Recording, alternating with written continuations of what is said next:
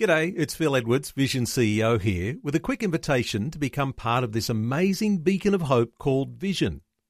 Together we can put our love into action to help people of all kinds build or rebuild their lives on the truth of God. Please consider the part you can play during our upcoming Visionathon appeal, remembering that it's your support that makes Vision possible, including this podcast.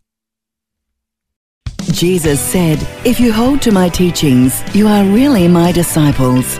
Then you will know the truth, and the truth will set you free." The whole structure of life in Western society is an attempt to avoid the idea of sorrow.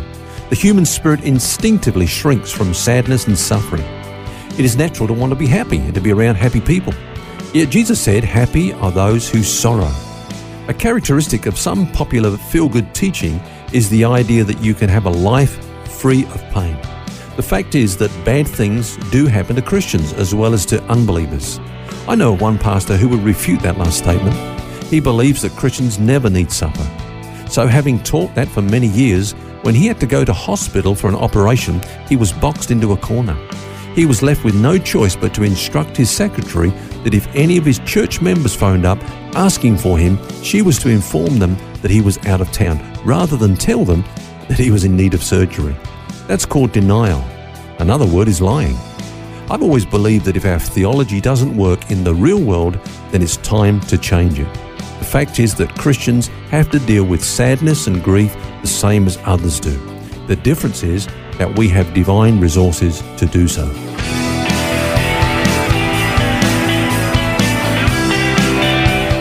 This is Set Free with Ken Legg. Hello, Phil here, and with me is author and pastor Ken Legg, continuing our conversation today about a sound mind.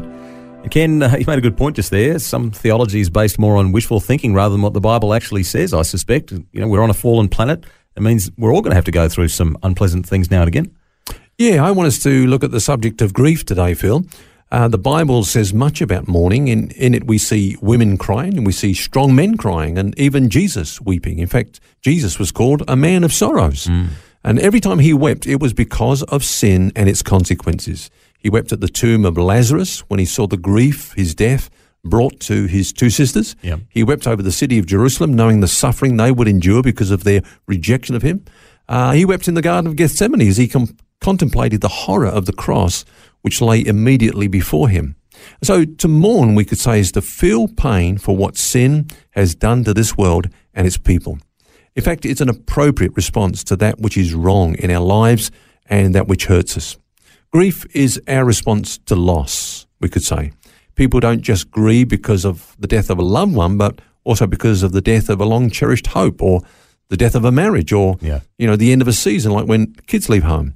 The loss of friendship, unemployment, the conclusion of a work career, and so on. We grieve over losing something or someone which was precious to us. It's really quite a natural thing, and I guess that's because we all will experience those times, occasionally. There's nothing more natural than grief, and so we shouldn't really try to fight it. Is that right with things like denial? Yeah. Look, I'm sure that many of our listeners would have heard of Dr. Henry Cloud and Dr. John Townsend. They wrote those famous books on boundaries, which a lot of people have been helped by. Mm-hmm. They also wrote a book called How People Grow, and they describe grieving as the toughest pain that we have to deal with.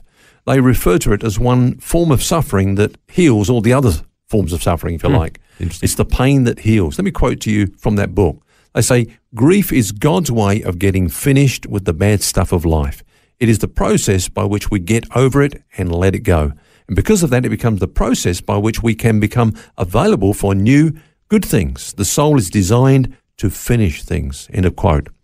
Now, in that respect, I love what Solomon said in the book of Ecclesiastes. He says, "Sorrow is better than laughter, for by a sad countenance, the heart is made better." I love that. We're not just meant to get stuck in the rut of suffering. It's a pathway to help us to move on. When Jesus said, "Happy are those who mourn," he was saying, be sad, because then you can be happy again. Mm. When you say grief, though, Ken, it means different things to different people, because it is quite a complex thing, isn't it? Mm. Yeah, there's a difference between miraculous healing and recovery healing. Miraculous healing, of course, can be instant. Recovery healing never is. It's gradual. And as far as grief is concerned, I believe that there's no such thing as miraculous healing. Grief is a process of healing, of which time is an important ingredient. Yeah. Now, in that process, Phil, you can read different books, and some people see 5 stages, some people see 10 stages, and so on. And it just points out the fact that, you know, there's no one size fits all. Yeah. Everybody grieves differently. Everyone's different. But I think there are 3 major parts that everyone has to pass through in the grief process. The first one is what I call believing. The first reaction to loss is one of shock, which is usually characterized by one of 2 things, either disbelief or denial. Now, disbelief occurs when we can't bring ourselves to believe that we've lost that loved one or that thing, you know.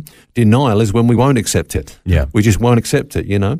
So we respond by saying things like, no, that's just this thing of, you know, hey, I don't want to believe it, you know, or I can't believe he's gone. I can't believe this is happening. Or we don't want to turn off the life support. You know, it's kind of, woo, I don't want to come to terms with the fact that there is a loss here.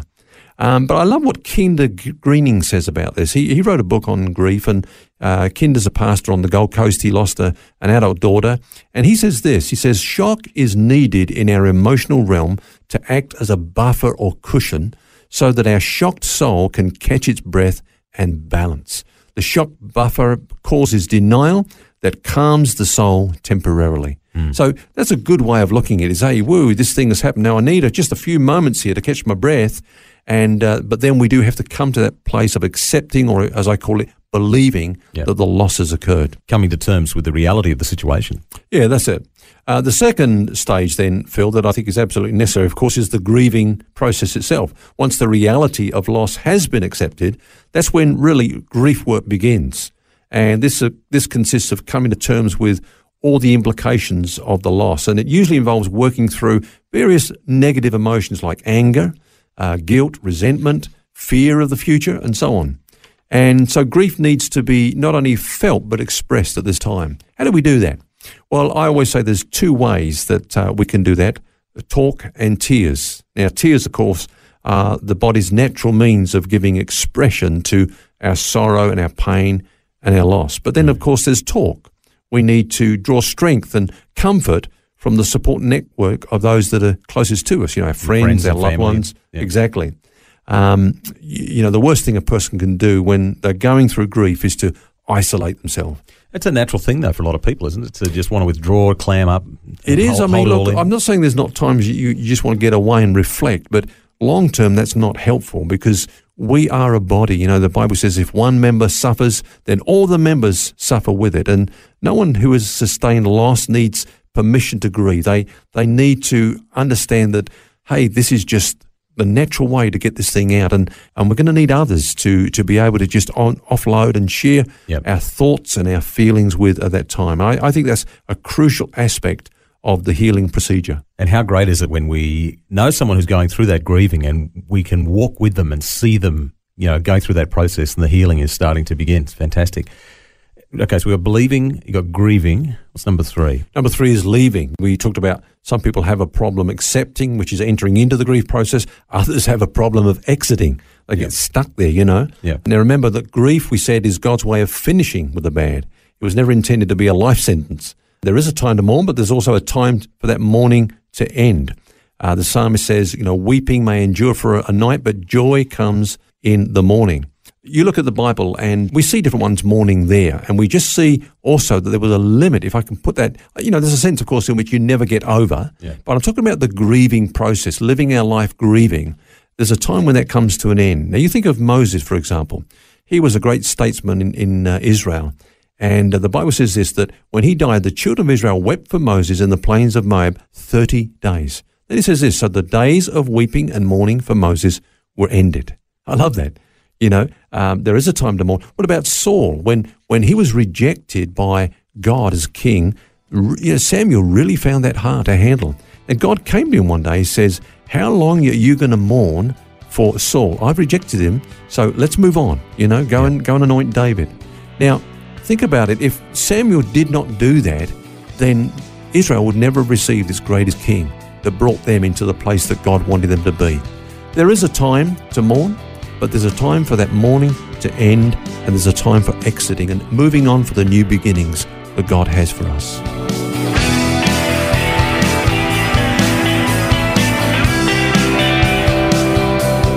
Some practical help this week on a sound mind. And we'll have more on this discussion tomorrow. Do join us. Until then, remember, you don't have to carry that baggage. God wants you to be set free. For books, DVDs, small group studies and other resources from Ken Legg, including the book What's Eating You, which features topics from today's message, visit the Vision Christian store at vision.org.au. That's vision.org.au.